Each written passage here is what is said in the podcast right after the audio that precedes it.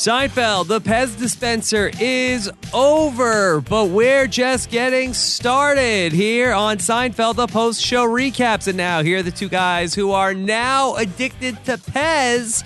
I'm Rob Cesternino. Here's Akiva Winokur. Akiva, how are you? Good. I was just I was wondering if you'd say here are the two guys who do uh, crossword puzzles together in bed. I was hoping. Whoa. Wow. well, I didn't say with each other. right. No, no, no, no. We could, yeah, I like the jumble personally. You're a jumble guy. Yeah, like the jumble. Anyway, so we are ready to talk about the Pez dispenser, episode 31 overall here. We are rolling along. Rolling along as we go through Seinfeld and lots of fun to talk about here on the Pez dispenser because Akiva, I loved this episode. Oh, really? Yeah, I loved it on the rewatch. Uh, yeah. There's a lot. There's a lot going on here. It's an interesting episode. All right, so we've got a lot to talk about here on the Pez Dispenser. We've got a lot of email after the last episode. We really, I have started off 2015 in a very big way. So, uh, lots, a lot to do here on the Seinfeld recap podcast. Uh, yeah. The, you know the uh, we're really this is like every episode here. Uh, in you know in the run we've had is really peak sort of like this is not a classic in my opinion, but you know everything that we're we're coming across in the next few weeks. You know you could have you could flip this with a ninth season episode, and other than the clothing, you wouldn't know the difference. Yeah, it's really, really fun. So we got a lot to get to. Want to make sure you know how to subscribe to the post show recap Seinfeld podcast. Of course, you can go to postshowrecaps.com slash Seinfeld iTunes to subscribe to our direct feed or for everything we're doing here on Post Show Recaps. You can go to postshowrecaps.com slash iTunes or of course you could subscribe to everything just by downloading the RHAP app for everything on Rob Has a Podcast, Post Show Recaps, and reality TV RHAP-ups. Akiva, how's your week been? Uh, it's it's going well. You know, I'm sitting with bated breath, waiting for the Jets to hire a new coach. Yes, we'll see. Maybe uh, by next week, maybe we'll have one. Uh, yeah, I mean, Could you it know, be Larry David? Larry David, uh, you know, thinks I don't know if he, he thinks he could coach. He he says he would be a good offensive coordinator. I'll take it. I'll take it. Could he be worse than Marty Mornhinweg? Uh, he's he's probably like between Mornhinweg and Brian Schottenheimer. Is it fitting that we are talking about the 31st episode of Seinfeld on a week where Mike Piazza did not get into the Hall of Fame?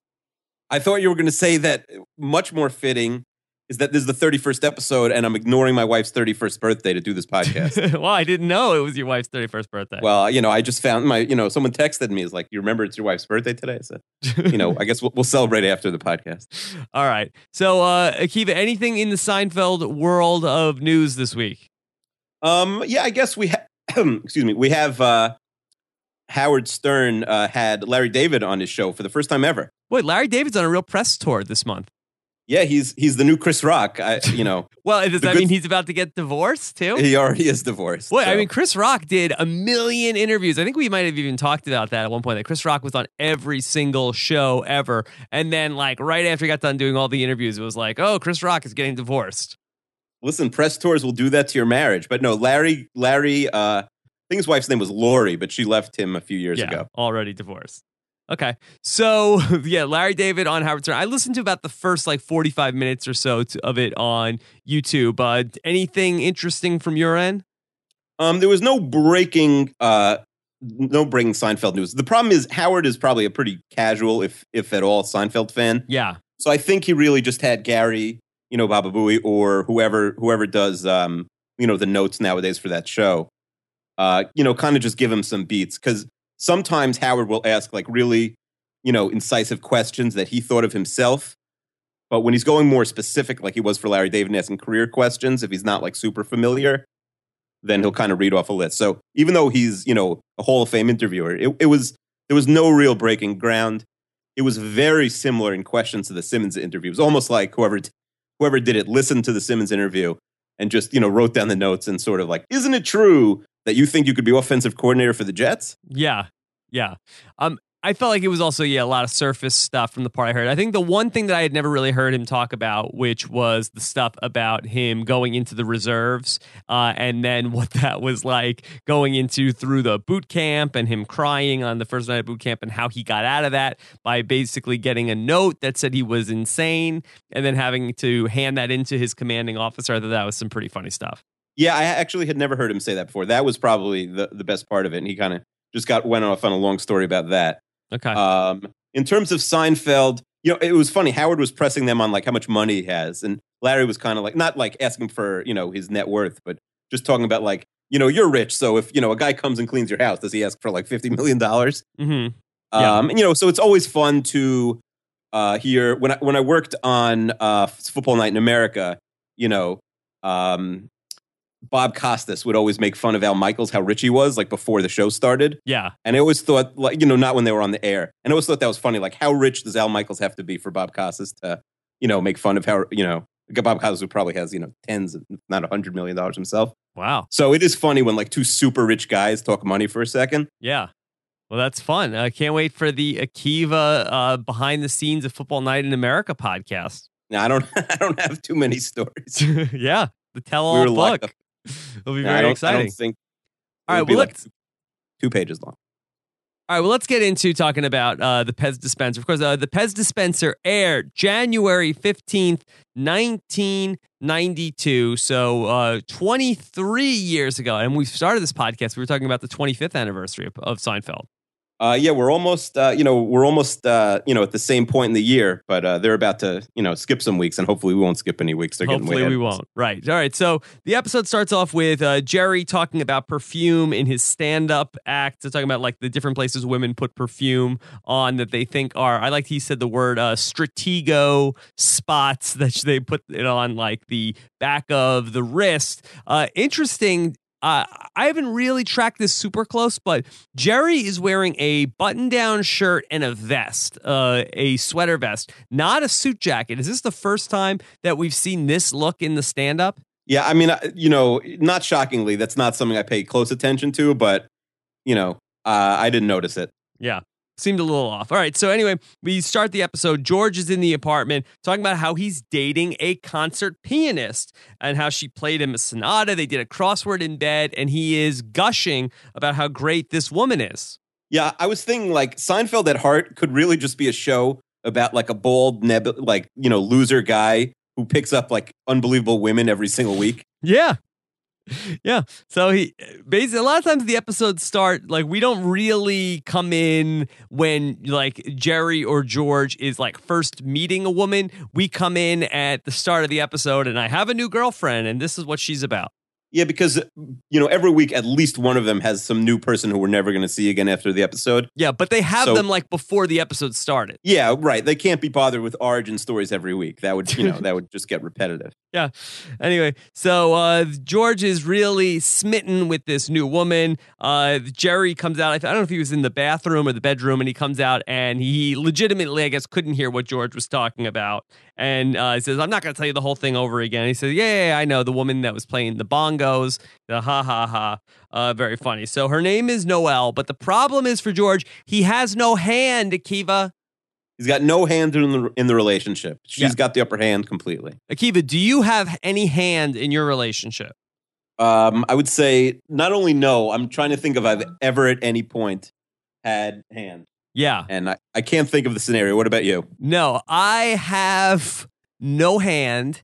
And I'm trying to think of maybe should I do the preemptive breakup? I feel like uh, if I was to do the preemptive breakup, uh, I feel like it would uh, go about the same as uh, Forrest. Uh, what, what's his last name?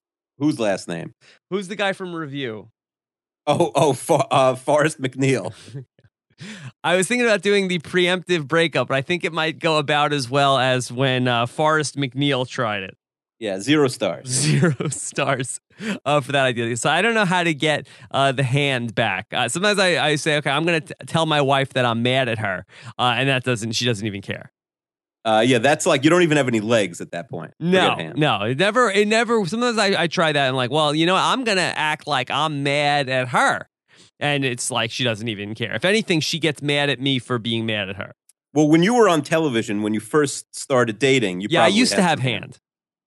I used to have hand, and I think that I lost. I lost all my hand. I believe it was February of 2006. Is that your anniversary? no, that was when uh, Nicole moved in with me. Oh, that was it. That was Yeah. game over. Yeah, that was it. February 2006. That's exactly the point uh, where I lost hand, and now I'm in uh, like a negative hand. I think. Do we need to do a spin-off uh, relationship advice podcast, Rob? I don't know. I don't know what I would give. I could tell you what not to do. Yeah, that's true. We just tell them like we just give examples of what not to do. I have no idea what to do, but I know a lot of the things that are not are not good. I mean, like by process of elimination, eventually, by the time you're 80, you know, you'll figure out everything that's bad, and you'll start, you know, you'll you'll start doing something right. Yes, yes, I think so. Um, anyway, so George has no hand. Uh, we talk about how everybody wants the hand. I really do love the hand storyline in this episode. Yeah, it's it's not a concept they bring up a lot again, but um, it is. I, I wonder if they, you know, it's hard to say now with some of these, you know, one-off sort of concepts like what they invented and what they didn't. Yeah. Um, you know, they claim they brought back Pez, they brought back Pez in this episode, which I'm not so sure. Yeah.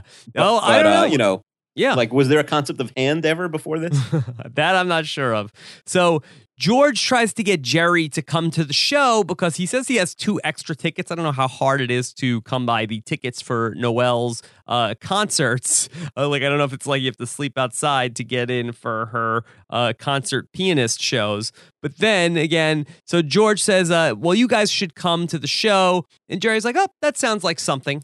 Yeah, I- don't think it's very Jerry like to show up at this piano recital if, if he has no motivation to go. Yeah, I'm not exactly sure why, but you know they didn't have any reason for Jerry not to go, so they needed him there to put the Pez dispenser on Elaine's leg. But George says, "Look, well, then we could all go out after the show, and then if she sees me with my friends, then maybe she'll think I have something going on, and maybe then I'll get I'll have hand." And it seems like kind of a hail mary. Yeah, I mean, what, what was his plan? That she that she'll see he has normal friends. I don't know. I don't know. Uh, so when we get to the point where Kramer comes in and he's trying to get everybody to smell his arm, because guess what? His arm smells like Akiva. The beach. Yes, it's invigorating. He went. He went to the beach uh, to be a polar bear. Um, have you? You've never done the polar bear thing, have you? Akiva, it, it could be the summertime, and it, and if the water is like you know sixty degrees, I'm like uh, going in like one millimeter at a time. What about a non-heated pool? It, I would. It would take me like an hour to submerge into the pool. All right. I mean, you know how to swim, though, right? I know how to swim. I don't want to go in anything cold, especially not the ocean in the winter. I don't even want to go to the beach in the winter. It's too cold and windy. I mean, it does sound like there's no motivation. Like they don't give you like beer at the end. There's no prize. I don't quite get the polar bear club. Well, it's invigorating. Yeah, but you come out and you must be freezing. As Kramer tells him, so is electric shock treatments. Yeah, but then like you got to put your clothes back on and you're all wet and like, what are you doing with your bathing suit? And like, are you going to work afterwards? I have so many questions. Yeah, it's for psychotic people who are bored. I mean, I mean, as we see later in the episode, it is for psychotic people. anyway, so Kramer also has a Pez dispenser that he got at the flea market. In fact, he got five of them, uh, and he gives one to Jerry. And George asks, uh, "So, what goes on there at the flea market?" yeah, I mean, I, I've also never been to a flea market, but I, I wasn't under the impression that there are fleas there. Yeah, uh, George apparently does think that there are fleas there. I, I think the name is just like a flea market. It's like cheap stuff, and you know you could get fleas going to it. I don't know the exact origin of why it's called a flea market. Yeah, I don't know either. So they get to the piano recital, and we see that now Elaine is there, and they're talking about how do they warm up. And Jerry says that there's a piano backstage, and Elaine says it's impossible that because they would hear it. Uh, and you know, uh, Jerry says, "What do you think she does? Just cracks her knuckles?" What if they have a soundproof room though? Yeah, should she crack her knuckles in the soundproof room? Well, uh, we later we later learn that she does in fact crack her knuckles. Yeah, do you crack your knuckles, Akiva? I, I actually just did uh, without like subconsciously 30 seconds ago. Yeah, I actually do it a lot. That, you know, I used to be really scared. They tell you you get like arthritis if you do that. Yeah, they tell you like old people would tell you that, and then Google came around and like people figured out, oh, that's not true. That's not true, so it's okay. I looked on WebMD. I do it, and I'm scared that uh, something bad's going to happen, though. I mean, at this point, it would have happened already, probably. You think so? Yeah, I've probably You been think- doing it. For what's like, the cutoff? Like, if you've been doing it for 25 years, like, is it 40 years of cracking your knuckles? That's that's you know, it's like smoking. Like after 25 years, like a lot of the damage is done. Like even if you quit, you know, a person could still get lung cancer. you might as well just keep going. Uh, yeah. I mean, uh, maybe that's what like addicts say. I don't know. All right. So before the show starts, uh, George warns Jerry about don't start clapping right when she stops because the show's not over yet. Uh, yeah, I had no idea. I don't. I didn't know piano etiquette. Have you been to a piano recital ever, Rob? I have never been to a piano recital, and I never will. Yeah, well, ooh, he's mar- he's guaranteeing. Yeah, unless like Um, my kid becomes like a uh, famous uh, piano star. By the way, that is underrated to like steer your kids into sports that are interesting to watch. Yeah, Like if you get your son to play soccer, you know that's fine. You go, you watch the kids around. You know, you could if the ball's out of play or something, you could check your phone. Okay. Um, or if you know if if your kids are if you have daughters like me and they go to gymnastics, it's not as interesting. getting your kid to play a sport that's interesting. Five stars, Five, uh, four and a half. four and a half. Okay. But in terms of recitals, uh, I've been to one, and it was truly. I told my parents recently that it was one of the ten worst experiences of my whole life. half star going to a piano recital. Zero stars. They, they. I, I mean, they kind of made fun of me and said I've had like a pretty charmed life. If that's bottom ten, but I'm pretty sure it is. Um, I think my sister was taking piano lessons, and her piano teacher, who who I had never met, was giving um like doing a recital much like this in Manhattan. And we like drove to Manhattan on a random weeknight and we sat there for like 2 hours. And I don't know like I was like why do we have to go? Like I don't know this lady. We don't know her like she my sister I'm sure dropped out of piano lessons 2 months later. You know, she's not some concert pianist. She's not playing Carnegie Hall. Like it, it was a little bit like Jerry's stand-up routine with the medicine like you know, oh, if we don't go, she's not going to, you know, teach my sister the real keys. Mm-hmm.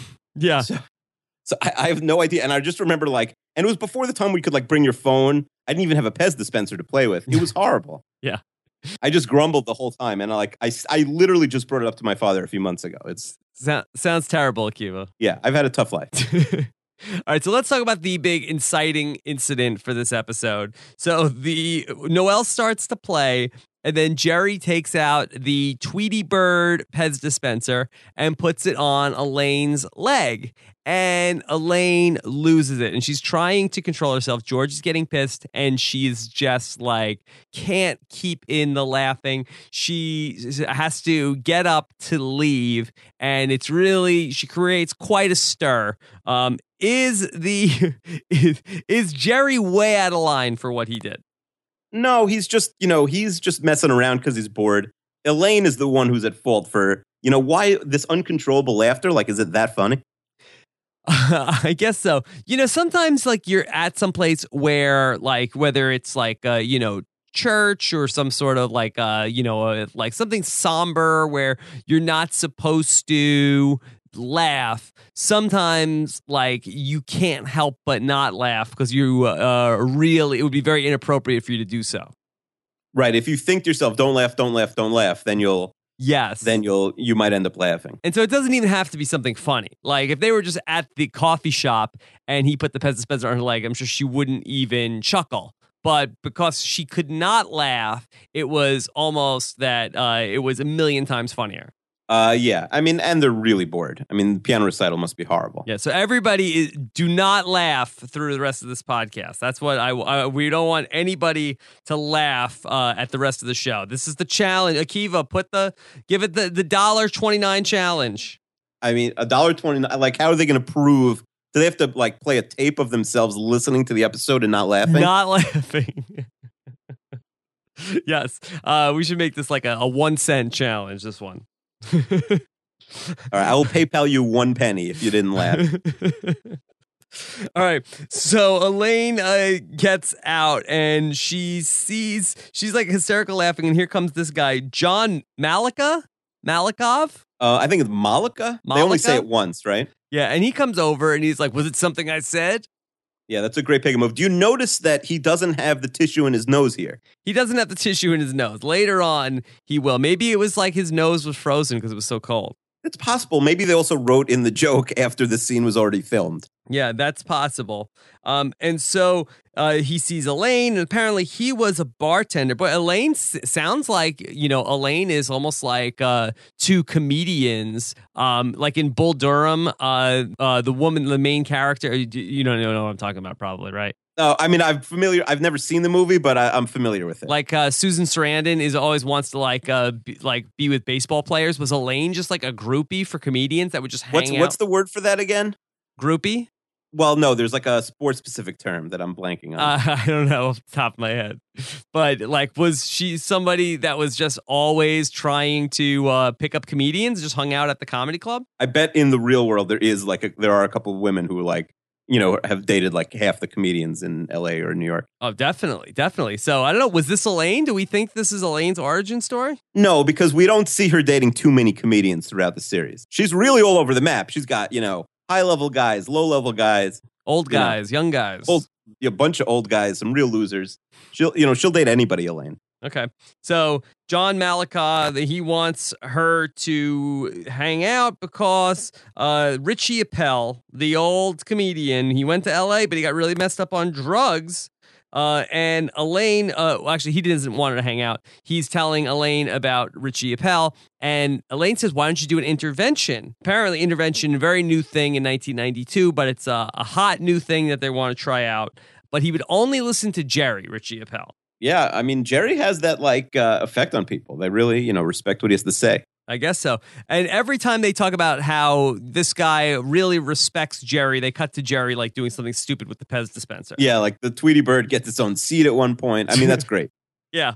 All right. So we're outside of Noel's dressing room, and uh, George is sort of mad at Jerry and Elaine about why'd you have to put the Pez dispenser on her leg. Elaine is says that she's going to apologize to Noelle, and George says no, don't do that because she thinks if my friends are a jerk, then I'm a jerk too. Yeah, I don't know. George is putting a lot of stock in Noelle basing her opinion of him on Jerry and Elaine. Yeah, definitely. And well, he has I no really- hands. especially like considering how how horrible they are as human beings. Like I wouldn't, you know, I wouldn't put all my eggs in that basket. well, he has no hand, and he's grasping for straws here with Noel. yeah, like you did say, this is a hail mary. He's trying anything. He's trying anything. And so Elaine says to Jerry, Remind me later to tell you about something. Uh, and he's like, No, you got to tell me now or I'll be distracted. Uh, and George says, Well, what are you, a baby? Yeah, you can't do that though. You can't say like, "Oh, I have a secret for you," and then tell somebody later. yeah. So that, yeah, you can't do that. So anyway, Elaine starts telling Jerry about how she ran into John Malika and the whole thing with about the intervention. And George's like, okay, people, can we cut to the chase? Uh, and Jerry says, uh, cut to the chase. What are you, Joe Hollywood? And he says, I would lose that. He's like, oh, what is that? That's Hollywood.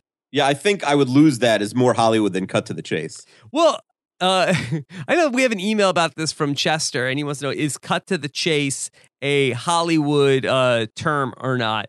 Uh, but I do believe it is. I'm with Jerry.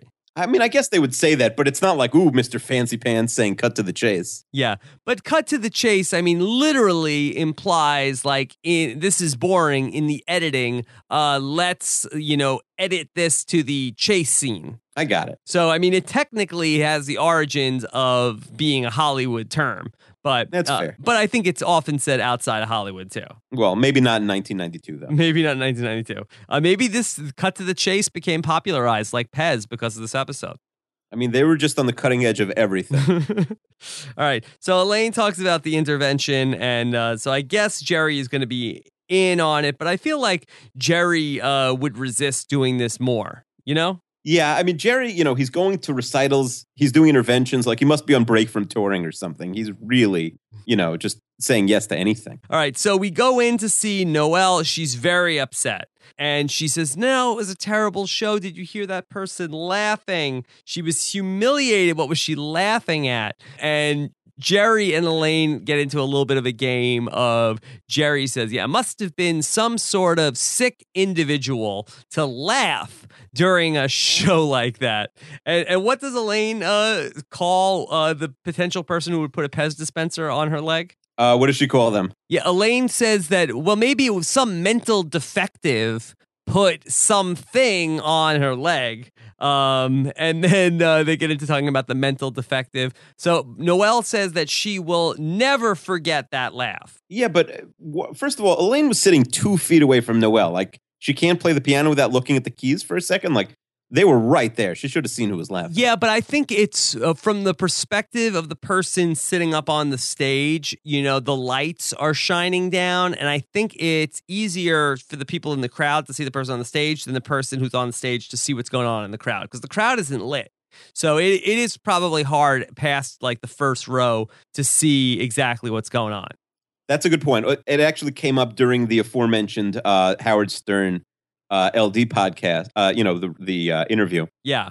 where uh, Larry said, you know, Howard was saying, "I'm going to come." You know, is Jerry going to come to the show? You know, to the play that he's there promoting. Yes. Um, and Larry said he doesn't want to know who's there. You know, he he has like, don't tell him if you're coming. He doesn't want to know who's in the crowd because then he's just going to think the whole time, you know, oh, you know, the Howard Stern's here. You know, whatever. You know, it's, it's just going to be in his head, which was funny because it really ties into, uh, you know, this episode. So- because you know later George's uh, request is going to basically be exactly that. Noelle asks George if she saw who did it. George says that he didn't see the who the person was. Um, anyway, then Noelle like goes into like the dressing room, and then uh, Elaine says that she would be sure that the person who did it would apologize if they could. And George uh, it, like gets into like an argument with Elaine. He's sort of like uh, Elaine's line is that she says uh, probably somebody is holding her back against every fiber of her being.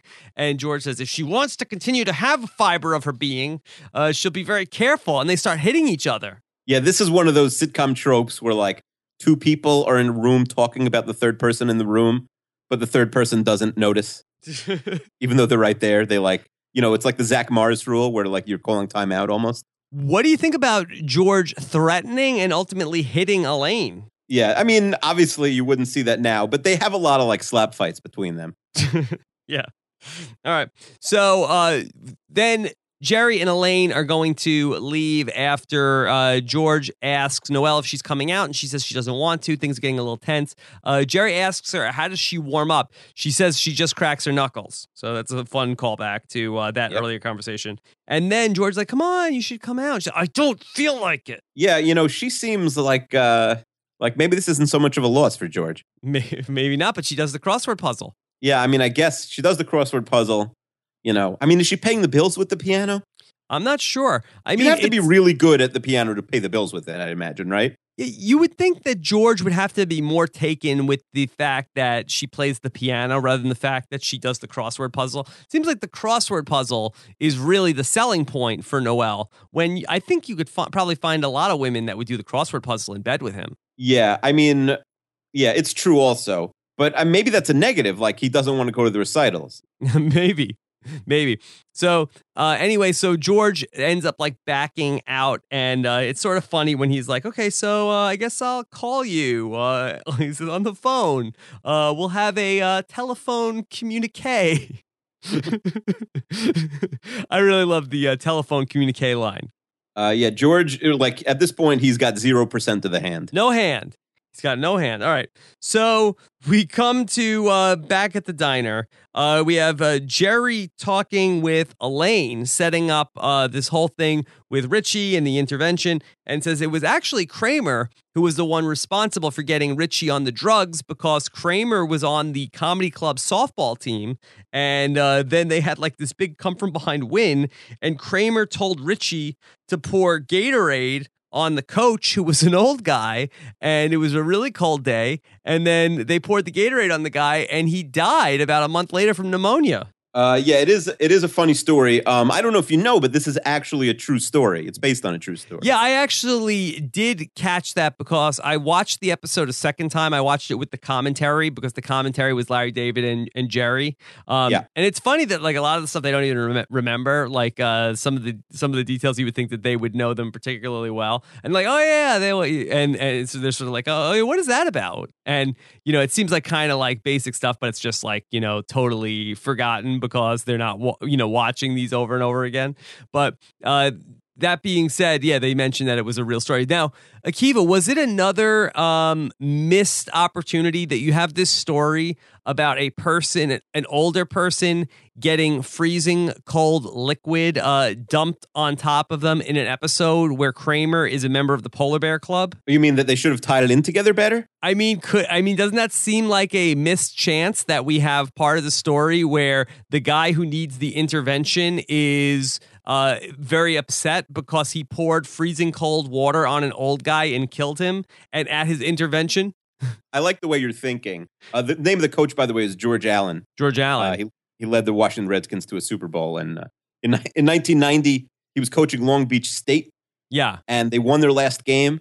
They poured the, the he claimed afterwards that they were too cheap for Gatorade. It was just water and a Gatorade thing. and then he got sick and there's his family claims that was not what killed him, but that's what a lot of people think. Anyway, uh, to go back to your question, uh, yeah, but what would they have done? Would they have would he have killed the uh, one of the old polar bear guys by like dumping well, or Gatorade? could he have he could he have uh you know seen that you know w- cold water on an old guy is not necessarily a lethal combination and maybe have been sort of absolved from his guilt. what if the intervention's a success and, and uh, uh, Kramer's so, so excited he pours a bucket of water on the polar bear guy's head, like pret- trying to pour it on the intervention guys. Yeah, because the polar guy can't get to the beach, and then he Yeah. spra- yeah. So instead, maybe that Kramer has to come up with a more convenient way. Like there's too much traffic to get to the beach, so they're just gonna dump a bucket of ice water on the guy's head, like the ice bucket challenge, uh, and then spray him with the beach cologne.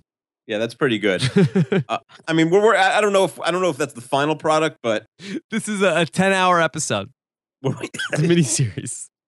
we're working on something. Anyway, so all the other comedians were happy that this guy died, but you know, uh, poor Richie was never the same. Uh, and then Elaine asked, uh, "What about Kramer?" And like, oh no, he's the same. That was a great line. um, and then it's very funny. They go back to Jerry's house, and uh, you know, Jerry is talking about on the phone about the intervention. And uh, what what's really really funny is that you know Jerry tells Kramer about the intervention. And uh, you know he tells Kramer, "Well, really, this is for uh, you know the uh, the close friends." And Kramer's like, uh, "Like, oh yeah, like uh, that's the guy that I got him to pour the Gatorade on the coach, and then he killed him." Yeah, Nobody at any point thinks, "Oh, maybe that's a bad idea that Kramer's here." yeah. Uh, Kramer says, "Yeah, that's the guy I told to pour the Gatorade that killed Marty Benson." like Kramer is like isn't like, "Oh, I feel so bad because uh, I was the one that told him to pour the Gatorade and that killed Marty Benson." Kramer just says it's like so matter of like, like he says like, "Oh yeah, that's the guy that I was a roommate of in college." Yeah, listen, Kramer, he he might not have feelings, Kramer. Yeah. Anyway, so um, you know, Kramer wants to get in on the intervention, and Jerry says to him, uh, "What? What do you think? It's like a poker game?" Yeah, I mean, the amount of people at this intervention, like, why didn't the guy, you know, get there and just go, you know, Richie Appel? Why doesn't he go there and just go insane? Like, I don't know any of the people here. Yeah. Well, I wouldn't want to go to an intervention. I think I might want to watch one from like some sort of like closed caption, like uh like in the other room, like from the other side of the one-sided mirror. But I would not want to be one of the people at the intervention. I, I was thinking about that. Like, I hate awkward moments, but I would love to kind of get up there at the, like, what, I mean, you know, what kind of intervention, like, would be fun? Hmm. Like, maybe a gambling, like, it's not, you know, it's not as maybe intense as like a, you know, like a heroin addiction type of thing. Yeah, I well, like I think that like drugs or sort of like um gambling, that sort of stuff that like um you know, it's like your family is really suffering. It, would be like probably fun if you had like people who would like have like some sort of like uh you know more interesting uh interventions like some like you have like a friend who's like uh addicted to like uh pornography or something like that uh i think that might be a fun one because i feel like uh or like a teeth whitening or some sort of like uh something that's Is a that a little thing? yeah, Be I think addicted to teeth whitening? yeah, I think you'd be a addicted to the teeth whitening.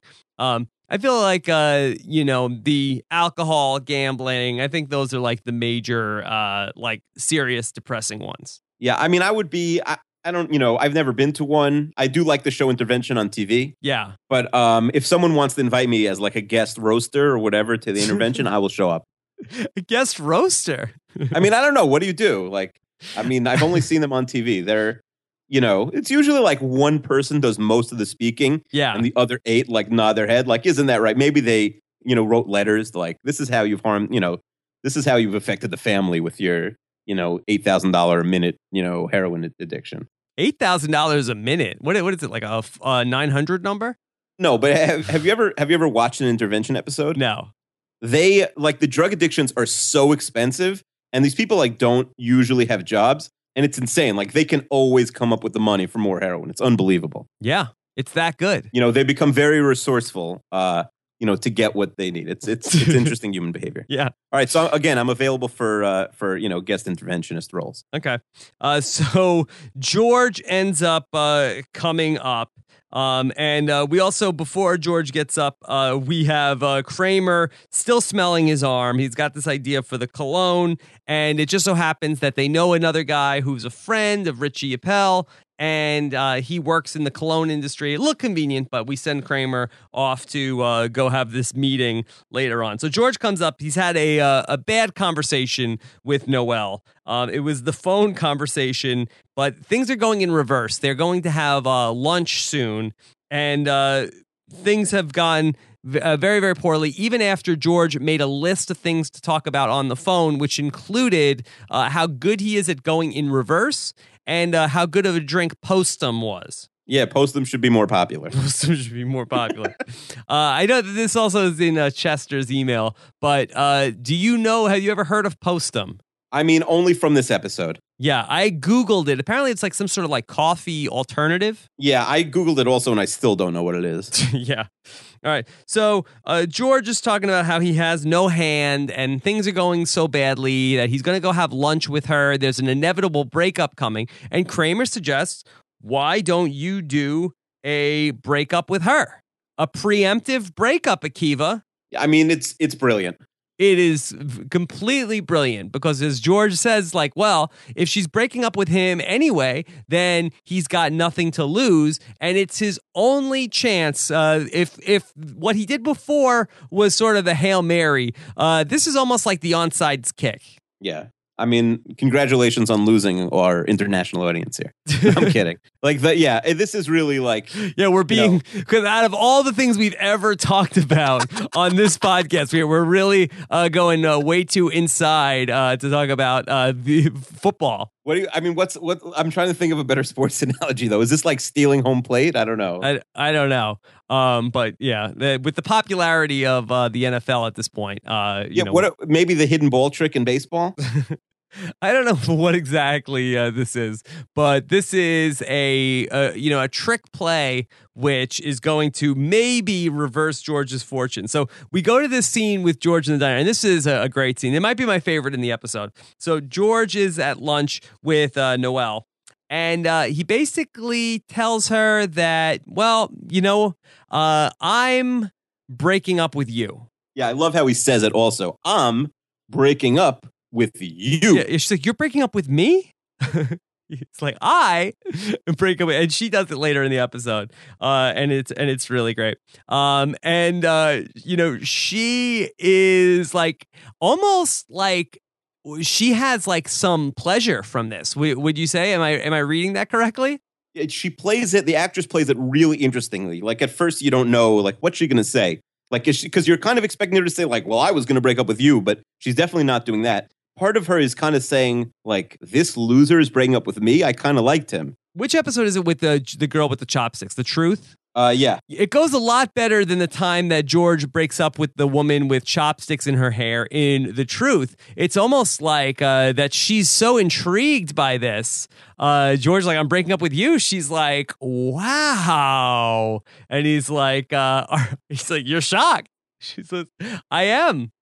Um, she thought everything was fine, Akiva. yes, you really like George. Who'd have thunk it? Yeah, George's like, up, live and learn. um, and uh, then completely everything gets spun around. She talks about the crossword puzzles. Didn't we have fun with the crossword puzzles? He's like, yeah, it was okay. Yeah, George is playing this brilliantly. Yeah, he's really, really uh, is so perfect in this scene. And uh, then uh, she talks about um, what can she do? What can she do to uh, get back in his graces? And George says, "Are you thinking about me when you're up on the stage playing the piano?" Uh, she's like, "Well, no." He's like, "Oh, well," and and he wants her thinking about him all the time.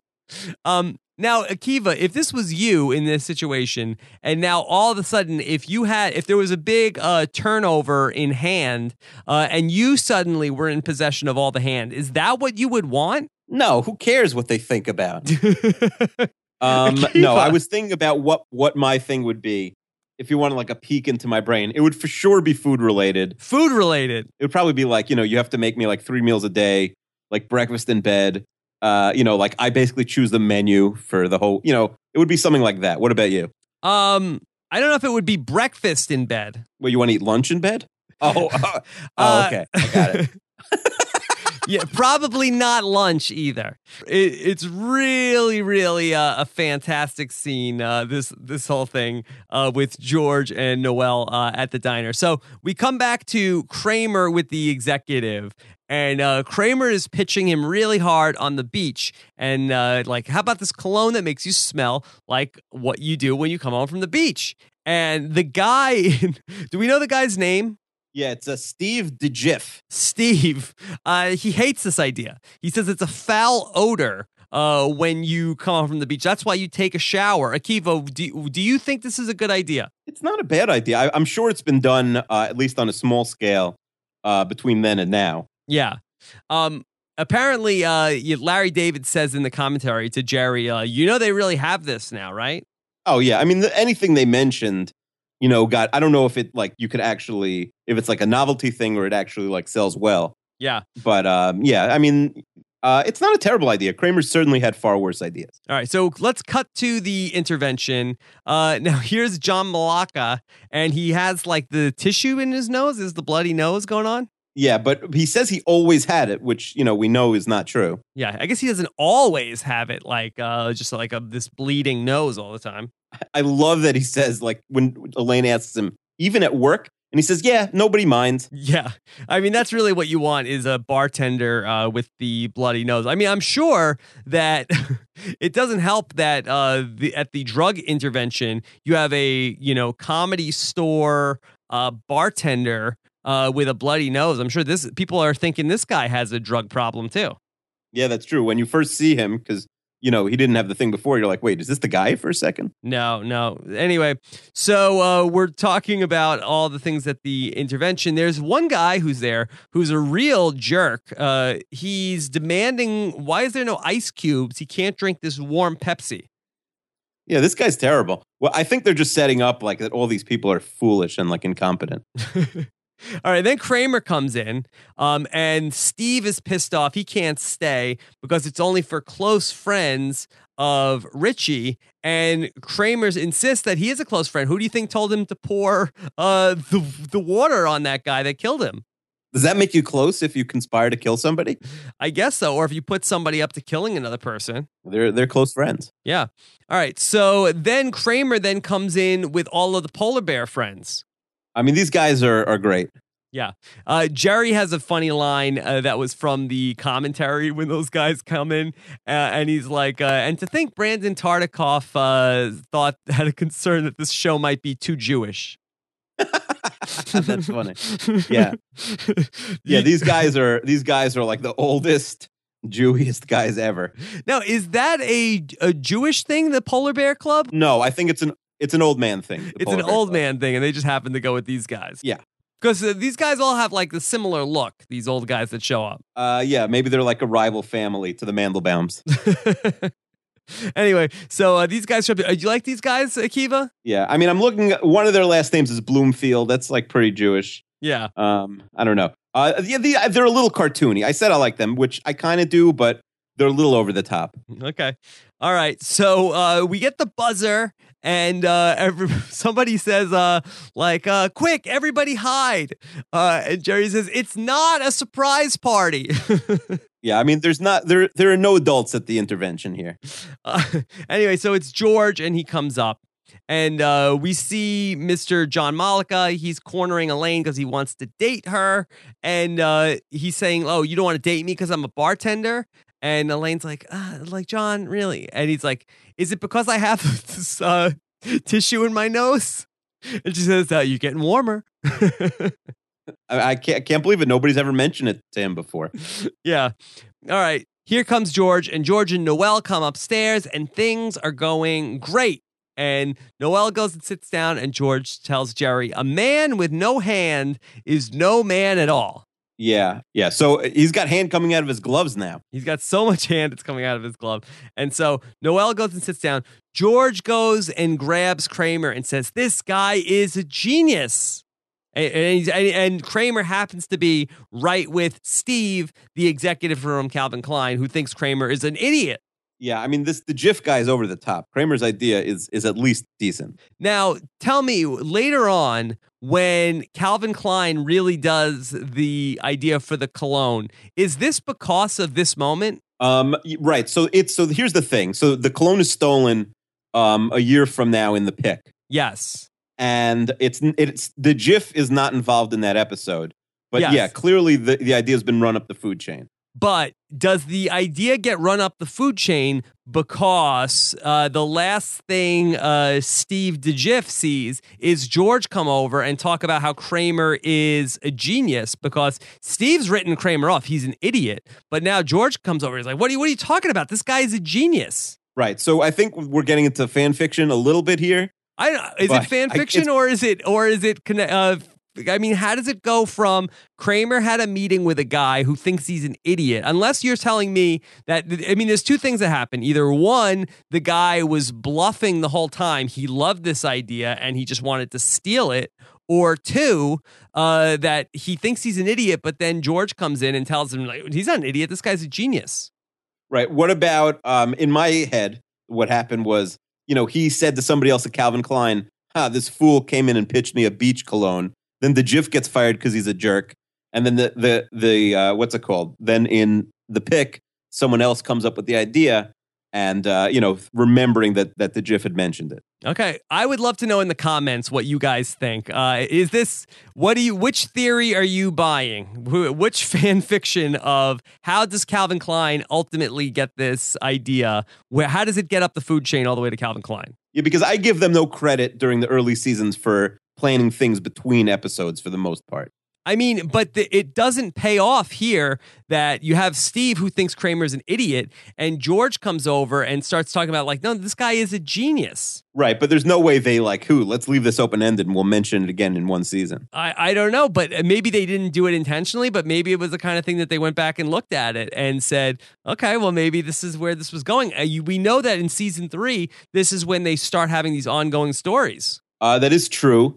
Um, you know, Larry wrote the episode himself. I'm shocked this didn't come up on the uh, on the Stern show. Yeah, because here's the dialogue from that part. So Steve is telling Kramer off about the cologne. He says, if I were dragged through manure, I still wouldn't put the stuff on. And George uh, comes over to Kramer and says, This man is a genius, a genius. And Steve says, You think so?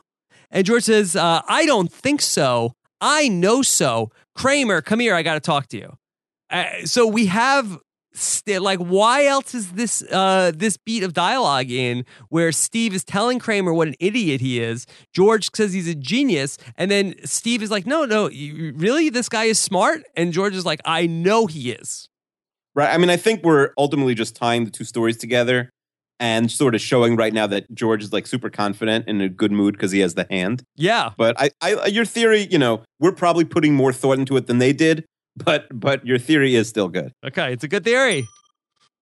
Perfect. All right. So Elaine is hearing the story from uh, Mr. Polar Bear about the uh, kang- male kangaroo doesn't have a pouch. He has pouch envy. Uh, at least give me a pocket. Do you think does the male kangaroo have pouch envy? Yeah, I, I never thought of that. I mean, probably not because it's a little bit like you're, are you envious that you can't carry a child? You know, No, I'm not envious I can't carry a child, but I am envious that it's socially acceptable for my wife to carry a purse around. And I've got like laptops and stuff like that and all these chargers. And it's less socially acceptable for me to carry a bag around. yeah, that's true. Um, right. I mean, it used to be that pockets were great because all you had was your I need the man bag like Joey. Yeah, you could, and the man bag ultimately is just the purse. Well, what do you do? I mean, it used to be that pockets were were great because you just had your phone, uh, and not you know before that you didn't even have your phone, just had your wallet and your keys. Right now, you're like leaving the house with like you know six different electronic things.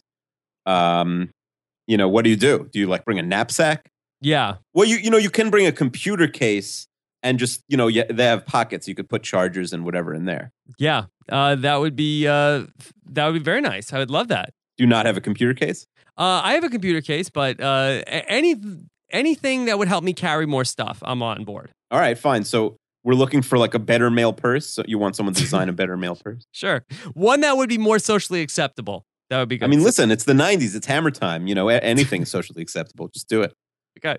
Anyway, so Elaine it starts really laughing at the pouch joke, and Noel hears the laugh. Elaine turns it into trying to cough, and uh, unfortunately, Noel uh, gets really pissed. And Elaine very quickly says, "Jerry put a Pez dispenser on my leg." Uh, and uh, then she's like, "What? You put a Pez dispenser on the leg?" Uh, and then very quickly she knows that George was lying to her the whole time. Yeah, there's such a George move by Elaine. You know, to blame Jerry at the first hint of trouble. It's funny. It's a recurring theme in these episodes where they all have secrets, and then at the first sign that any that like the jig is up, they all sing like a canary. yeah, these guys. Listen, everyone here. If nothing else, they're all completely self-interested. Yeah, and it's funny that when they go to jail, that none of them like strikes like a plea deal to rat the other ones out. It- it's true. Maybe Kramer. I mean, Kramer really of the four is the least canary-like. Mm-hmm. but it would have been interesting and and not so out of the ordinary if maybe Kramer had gotten some kind of wacky plea deal. Anyway, so no, Noel gets up to leave, and George is like, "No, where are you going? Uh, what are you doing?" And she says perfectly, "I am breaking up with you." and, and George, uh, this might be the best line in the in the whole episode. Uh, he says, "You can't break up with me. I've got hand." And she says, "And you're gonna need it." Yeah, that is a great line. I mean, he he hasn't mentioned the concept of hand in front of Noel though. That's right. Like she she doesn't say like, "What are you talking about?" She says, uh, "You can't break up with me. I've got hand." She, yeah, she's such a she's got you know she's sharp for uh, just a piano player. She's not a comedian. You're gonna need it. Yeah. Boom. All right, and then uh, Richie uh, intervention walks in, and then uh, we sort of we cut away, and then uh, end up getting the follow up uh, with Jerry and George, and he tells the whole thing, and the guy wasn't taking it well, but somehow because uh, he saw the Pez dispenser, and I don't even understand how this story works. That the dad was trying was driving the car trying to load the Pez dispenser, which Jerry has struggled with the whole episode of loading the Pez dispenser. Um, so uh, he crashed the car into the school, and the Pez dispenser got ruined, even though nobody got hurt, but the Pez was everywhere. The Pez was everywhere. You know, he drove into us into the school cafeteria. Yeah. Um, and yeah, so it's like he's got a lot of trauma from this. Does this story make any sense? I mean, what? But if nobody got hurt, why is there why is there so much trauma? I, well, I, I, I guess it's not the trauma. I guess it's he's obsessed with the Pez because it ends up being a good thing, of course, that he sees the Pez, uh, and that he just cares about the Pez, and they end up, uh, you know, after he cries, they sort of are able to get him, you know, to go to into the intervention. So maybe it's maybe it's not all bad. It's just a memory more than it is trauma. Yeah, Akiva, have you ever had a Pez dispenser? Of course, I mean, yeah, of course, everyone had them. Yes. Uh, what you have a, a notable uh, Pez dispenser? Uh, I had an O.J. Simpson Pez dispenser. Oh, very good. No, I don't know. I was just if I had a Pez dispenser now, I would want. I would pro- like. What would you like if you could have any Pez dispenser? if I could have any Pez dispenser now, yeah, like who would the face be? well, I feel like I had like probably like like Darth Vader or something like that. Like uh, I feel like there's a lot of like Star Wars uh, Pez dispensers. Yeah, I, I mean, is that you picked up the ladies with those? Akiva, what is the Pez dispenser that you pick up women with? I mean, there is none. I'm just thinking like the the nerdiest thing I could ever think of. Uh, pretty much there's a tie for every Pez dispenser. Uh, is equally nerdy. There's no Pez dispenser that you could show to a woman and she'd be like, "Really? Tell me who uh, who are you? If you had like an OJ one, that would be at least be a conversation starter. though. What woman are you picking up uh, with an OJ Pez dispenser? And Akiva, I hope you're not making a uh, some sort of uh, sick joke about the way in which OJ Simpson kills people, no. Uh, because that's the only way that I would associate OJ with a Pez dispenser. I, I mean, I'm, I don't know why I'm thinking of OJ, but I, I mean, I guess if it was a conversation piece, you know, then maybe people would come up and talk to you. But all right, fine. So I guess this is the first, you know, real dating advice we're giving. Don't bring Pez dispensers. Yeah, there's no on- on place for Pez. um, although I could see it sort of being like, um, you know, if you are at like a like a bar or something, and you're like looking for like an interesting thing to like be like a conversation starter or like an icebreaker. Uh, if you had like a Pez dispenser, you could just go up to a, a woman like, a "Pez." Uh, and it would just be a way to like. I think it, it could be an icebreaker. Uh, not a great one. Like she might break ice over your head. I, I don't think. The- well, what kind of sick person is this that's going to break ice on your head uh, if you if you offer them Pez? Um, uh, Jason Alexander claims in the Inside Look that Pez was dead and Seinfeld brought it back, and you know people were sending them like uh, you know Pez's with their heads on them. By the way, that would be cool. I would I would use one of those. Yeah, Seinfeld I, Pez. I should have checked on eBay. Maybe they still sell them or something. But I think Pez is dead. I think I think it, they may have brought it back, but it's no longer it's no longer in. Okay, needs to come back. Uh, so they end up with doing uh, George uh, on the crossword puzzle. Uh, he ends up with the last line of asking uh, Jerry, uh, "What's a three-letter word for candy?" Felt like uh, last line uh, a little soft. It was like a little over the top. Yeah. You know, they they shouldn't be obsessed with tying things together at the end. Mm-hmm. Um, because if he says he's hooked on Pez, he's eating them like there's no tomorrow. You can end the episode on that. Yeah. Um, what about what about this? Uh, how, let's close the episode. What if we go back to my polar bear idea? Um, Kramer is then uh, they're asking him where he's going. He's like, "Oh, I got to go to the funeral." Uh, one of the guys from Polar Bear uh, Club, uh, he got pneumonia and he died. Yeah, I think that's good. I think that's simple, but it's a little dark. You know, they just went really dark uh, last episode, but I think that works better than this. Okay.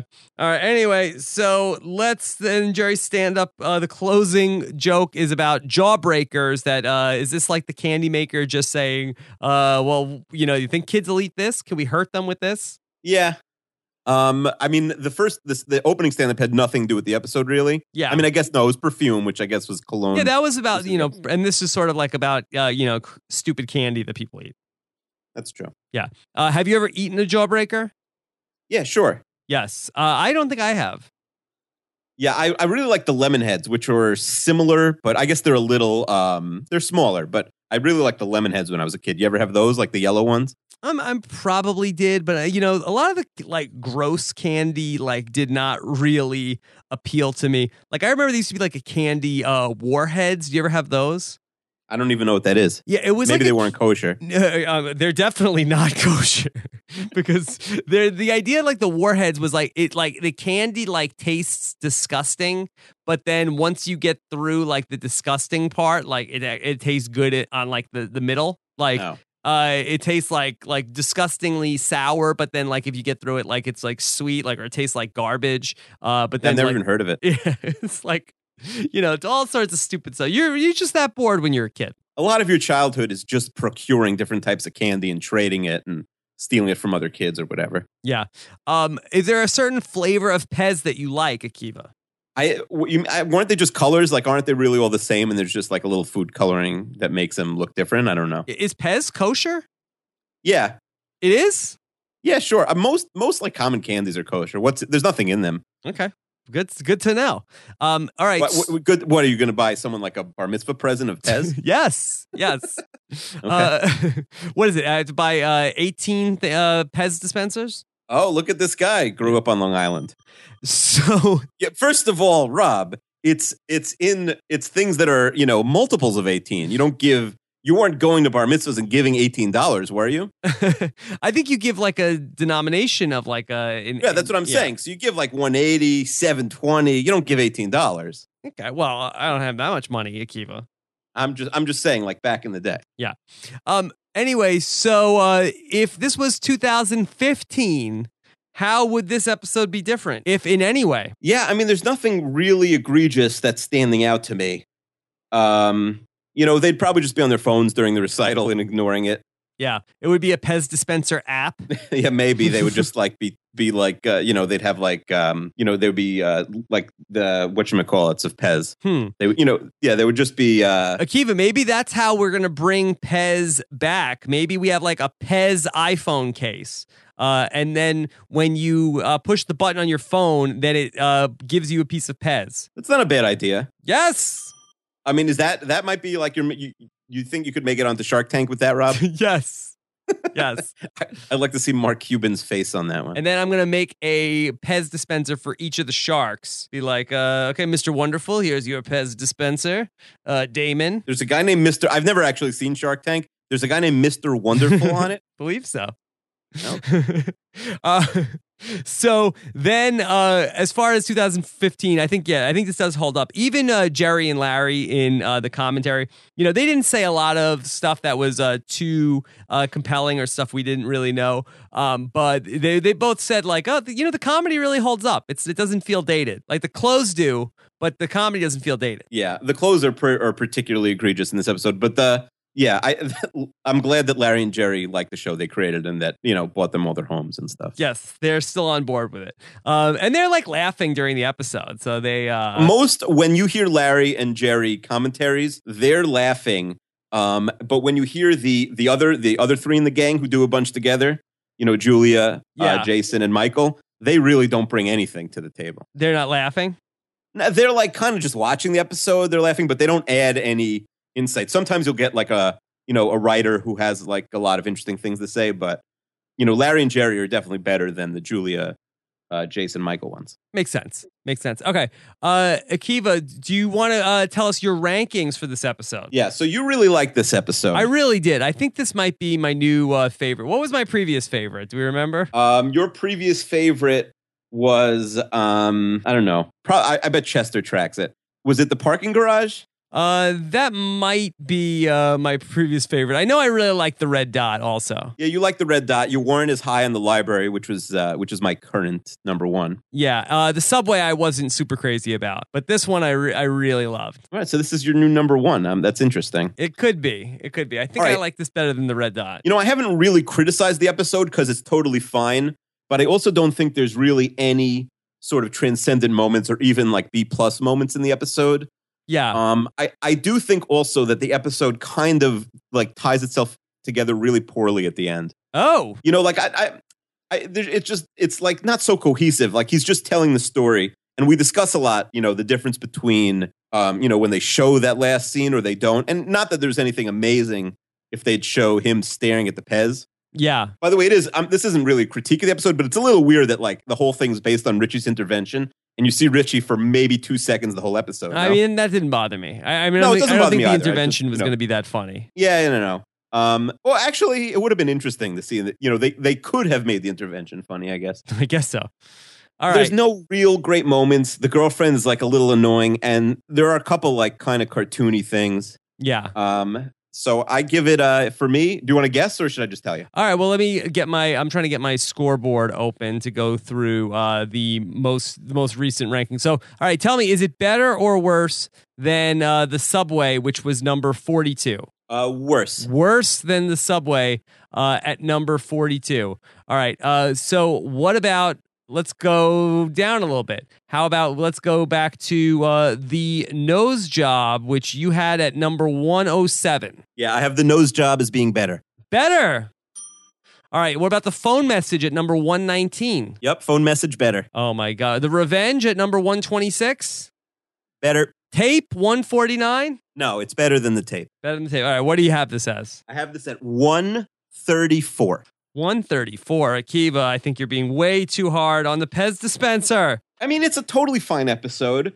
It's it's much better than, you know, some of the season 1, season 2 stuff, but I don't know, there's just nothing in it that really it's a little bit thrown together and there's really nothing in it that really, you know, sold it for me. Yeah. Put it over the top. I don't know. I think this is definitely better than the phone message. Better, the uh, better than uh, the deal. I think it's better than the pen. Uh, I think this is better than the cafe. I think it's better than the pony remark. Wow, that's uh those are str- I mean, you said it's your favorite, so I guess naturally it's better than all of those. Yeah. Uh, I mean, I think that you, if you want to talk about the parking garage, uh, like I think that's a fair conversation. But I think this is a, I think this is a top 100. But again, I haven't, rank, I, I haven't ranked them all, and I'm very much, uh, you know, I, I fall, I fall in love with these, and then I, and I quickly forget. I love them and leave them. Akiva. That ooh. All right, Akiva, we got so many emails uh, this week. I don't think we're going to be able to uh, get to all of them because we're already, uh, you know, well over an hour. But of course, uh, please keep them coming. Seinfeld at post show recaps. I was also very happy. We got a lot of comments uh, this week as well on postshowrecaps.com. Yeah, let's get some comments uh, and some ratings on the iTunes also. Yeah. All right. So uh, that's also at postshowrecaps.com slash Seinfeld iTunes if you want to leave us uh, comments and feedback on our iTunes page. But either way, we really do appreciate uh, all of the feedback. Uh, this journey through all of Seinfeld uh, is fun, but it's even more fun uh, when I feel like uh, there's other people along for the ride. So we always appreciate the support. All right, Johnny De Silveira, let's start him off. He wants to know. Uh, Noel knows it's a woman who laughed during the performance. Is there a distinct difference between a man's laughter and a woman's laughter, Akiva? I mean, I guess it depends. Like in general, I guess, but you know, there are probably women that have manly laughs. I'm surprised that never came up during the series that like someone dropped somebody because you know we had the Elmer Fudd trapped in the juicer laugh. right. Right. Um, all right. So here's a uh, another email. This one is from uh, Catherine Smith. Wants say, uh, first off, just want to say that uh, I really enjoy you guys going over 25 year old episodes uh, with a fine tooth comb. Uh, it's very entertaining. and so she actually is organized enough to submit feedback for the Pez dispenser. she wants to know, are you keeping a running tally of how many times George is referred to as Biff? Yeah, I forgot to mention this during this episode, but he does throw the Biff out again. Um, it's not something when you know the most of the times I watched the show, I really wasn't familiar with Death of a Salesman, so it never really caught my ear. Um, so it's not something I track, but I, I don't think it happens much more than uh, you know a couple more times at most. Yeah, uh, I would have to say it, it, One of the things that were really stood out to me in the commentary I watched with Jerry and Larry. So oh, you see the the part where uh, Jerry refers to George as Biff, and Larry David is like, Biff? Why do you call him Biff? Uh, and Jerry's like, oh, it's like the death of a salesman. Uh, you know, like, uh, like, like Larry David didn't even know. Yeah, it's weird. Um, the th- I mean, normally you'd say like, okay, it's because like Peter Mehlman or or you know Larry Charles wrote the episode, but Larry David wrote this himself. but it, that does you know that doesn't mean that someone from the writers' room didn't throw in a joke. And also, you know, th- remember they filmed these many years after they wrote the episodes because DVDs didn't exist. You know, when they would have come out normally like a year after the season. Yeah. It, so it it's easy to forget a lot of things. It might also be a thing where Jerry is like really loved the reference and it was it wasn't something that Larry ever uh, resonated with him and uh, like it was in there because Jerry Jerry Yeah, that's it. true. I mean it was, you know, it was it was pounded a bunch of times in the previous episode, but yeah. that's fair. Catherine also says uh, that's the best list George could have come up with, reversing and the social pr- uh, preference of uh, some random drink. Uh, if she wasn't going to break up with him before the phone call, she should have started considering it afterwards. That's a good point, Catherine. Like his, his small talk is pretty terrible. If you need a list um, to you know to go over a phone call beforehand, like first of all, you know you shouldn't need the list, but if you do, you know you should you should probably bring better stuff than that yeah whatever happened to eating an apple on the call to make it sound more natural yeah it's true he you know see they're forgetting things already he should be eating an apple so it doesn't sound like he cares too much that really gives you hand all right, Travis Almendinger. Uh, he is not as high as I am on this episode. He says, uh, This is a really uneven episode. Jerry's hosting an intervention. Come on. And we're supposed to believe that if he owns a Pez dispenser, it's Tweety and not Superman. Well, he got it from Kramer. Yeah, he wasn't gonna. He wouldn't buy a Tweety Pez, but he, you know, he was not gonna not accept it because it's not Superman. Yeah. Um. But he says, uh, but all the Costanza stuff is classic. Elated George, Panic George, Insecure George, Smug George, Stymie George. Jason Alexander is on fire in this episode, and this makes it a top tier episode for me. Uh, a few months ago, I had to teach a class on negotiating, and I used clips from this episode to illustrate leverage. Now, people throughout my company that formerly had no hand are using preemptive breakups uh, that get so much hand they're coming out of their gloves. You know, I've seen a lot of this uh, recently where people are like teaching like economics with Seinfeld. Have you seen any of this, Akiva? Yeah, I, yeah, I see it with a lot of shows, but I have I have uh, had people mention it to me, and I've seen it on the internet that people, uh, you know, bring up. You know, they'll show an episode of a television show, and it's nice. Uh, I would like to be in those classes. You know, I feel like there. was, You know, I was I always wanted to watch television when I was in class.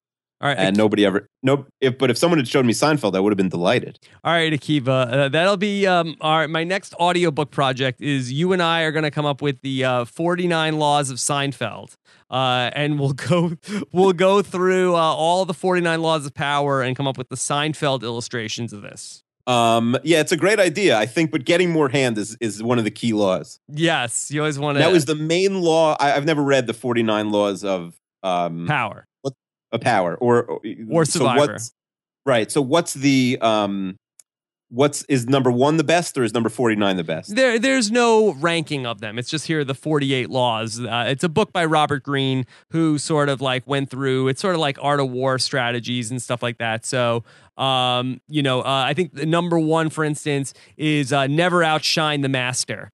Uh, and you know, we'd have to come up with a Seinfeld example of something where it's like, you know, George works for George Steinbrenner, but he never wants to. If he ever comes off as smarter than George Steinbrenner, then George Steinbrenner would surely fire him. So he ne- has to make sure to never outshine the master, as we see here in this episode, where George has to do like uh, whatever. You know what I mean? Yeah. Do they have uh, the best defense is a good offense? no, that is not one of the rules. Oh, because that's like a Sun Tzu thing, also. I think. Yes, yes. Uh, also, a Larry David as uh, offensive coordinator thing. Um. What? Well, how would that tie into the? Yeah. I mean, Larry really he's doing the same the same shtick on all these shows. Yeah. All right. So uh, Chelsea 1905 says, uh, "Don't you guys think that George should have asked for something better than simply thinking about him all the time? Uh, what would you have asked for? Yeah. Okay. Well, that's a, we we touched on this. Akiva would get breakfast in bed. All three meals in bed. Yes, and, and I would get something different. Uh, Ian Rice wants to know what do you think is the over under on how many times in the series Jerry says he isn't going to do something to only eventually cave in? It seems that every time someone asks him to do something, it always ends with, oh, all right. Uh, in this episode, it was about participating in the intervention. My guess is 200. He's quite a pushover, that Jerry. Yeah, that's a good point, Ian. I mean, we said these people they have no they have no principles. They just you know you know they're just self serving and and you know anything just to get him to stop bothering to people to stop bothering him. He'll go along with it. All right, and let's get to Chester. Uh, he wants to know why was Kramer on the comedy softball team anyway? Uh, yeah, that's a good question, but I, I feel like all these softball teams have ringers. Yeah, you know, you're not you're not going to have like you're not going to have uh, you know like nine guys from the company. You're going to get eight guys from the company and a guy who used to like play you know in Double A for the Mets and let him be the ringer. a ringer. Okay, uh, that's not going to be what uh, a Kevin Hart is the ringer. Uh, I'm not familiar. Okay. Uh, anyway, I mean, I've, no, I've heard of Kevin Hart. What about the Bette Midler softball team? Uh, there's ringers there for sure. yeah, sure. And they eat uh, pineapple Italian ice. That's right. All right. So anyway, uh, who's the guy who hates warm Pepsi? Yeah, he doesn't have much of a backstory. Yeah, but he just he hates it so much, and then he doesn't want to talk on the uh, intervention. Uh, Chester says, "Who doesn't want to talk?" Yeah, I mean that's the whole point of going to the inter- intervention is not to you know not to listen. Yeah, Um, I yeah, I feel like this guy tells you know tells people all the time that he was on Seinfeld. yeah, I probably. Uh, does Chester tell people all the time? Also, That he that he's on the Seinfeld podcast. I'm not sure. Probably. Uh, and then finally, he wants to know, hey, Kiva, who's the polar bear who sounds like a Borscht Belt comedian? Is it Alan Bloomfield? Where's he now? Is he? He's great. Do you have any uh, research on any of the polar bears from this episode? Yeah. So Alan Bloomfield. Um, you know, none of the guest actors have any. You know, I, I love to look at the the IMDb's of the guest actors. None of them have anything you know especially interesting. But uh, no, as far as I can tell, all, all these guys just did like a stint here. You know, on a, none of them like most of these guys didn't even do more than one episode on any show. Okay. But they did like forty different episodes. I was how do these guys pay their bills? I always wonder. I don't know. They probably had another I guess they're job. probably like waiting also, right? They're like waiters or they're acting coaches. yeah, something like that. Valet parking, something. Is that another gig? That's a big actor job in LA, Valley Parker. I think so. I think so. Um, all right, Akiva, what is coming up next week? All right, so next week we say hello to Newman. N- Hello, Newman. We have the suicide. The suicide coming up. Uh, all right, so that is going to be next week on uh, the Seinfeld post show recap. Uh, Akiva, do you have your top 10 movies yet? Uh, oh man, I need one more week. I'm so close. One more week. All right, fair enough. All right, so uh, next week, maybe the Jets will have a new coach. We're going to have maybe Akiva is going to have a top 10 movie list. And and we're I'll probably have a lot less monies. There's you know there's some people who've told me that they're rewatching reviews. So I think next week's the cutoff. If you haven't finished by then, I'm not giving you any money. Yeah, a lot of people have been trying to guess uh, when you killed the snake a couple of weeks ago. Did anyone get it right? Because I don't remember when that was. Yeah, I have. I know when it was, but I think I have to. I don't remember where the time code is uh, in the episode, so we have to still uh, look that up, and we got to find out if anybody uh, made it through the whole podcast and didn't laugh, despite spite What- what us. we- how much money are they getting? I think a penny. One cent. Can you PayPal one cent to somebody? I'm not sure. I think. Uh, We'll find out. I think PayPal takes five cents. They t- no, you know they don't. I don't. They don't. If you say you're like you're paying to a friend, Yeah. then they don't. Um, then they don't. Uh, what's your call it? okay. You know they don't charge you. Fair I know that you know from like all these pools and stuff. Rob, I have one question for you, Rob. Yes. If you if they were doing an intervention for you, what would it be? Podcasting. It would be too much podcasting. Yeah. But that's your job. Like they wouldn't go to a lawyer and like, hey, Chester, you're doing, you're doing me, too I- much lawyering. I've had this conversation with uh, with many people in my house and in my family. Uh, that you know, here's the thing. Uh, here's a life lesson for for people. Um, don't don't get a job that you like because if you have a job that you hate. Then everybody will admire you. Like, oh, what a hardworking guy. He does blah, blah, blah. But if you have a job that you like, then anytime you have to work, people get mad at you uh, and say like, "Oh, you always want to work. You always have to work. Um, you want to like find something that you hate, just so the people uh, don't get on your case when you have to work a lot." Listen, I've been there. I've I've come home from like 13 hour days of of you know the football show or the Olympics, and you know it's like, all right, you know, go do the dishes, and and it's like, uh, you know, I just worked 13 hours. Like, uh, no, you were watching football, and you know, like, you know, talking about football for 13 hours. Like, no, it was 13 hours of work. Uh, Sorry, it doesn't doesn't count if you're watching football. Right. If you ever get paid to do something you like, then your loved ones uh, will have uh, will like uh, consider it like you were doing something uh, fun, not that you were at work. But maybe the key for you is to not work from home and then just say you were like digging ditches all day. That's another one. That's another one of don't work from home and don't get a job that you like. All right, this is valuable. Like this is all going to go into our relationship podcast. Yeah. I'm excited. Yes. Yes. Wait, do we have a? You know, a, a bunch of people told us also we forgot a hashtag last week. Oh, okay. Oh, we almost forgot one this week. All right. What's the what's the hashtag this week?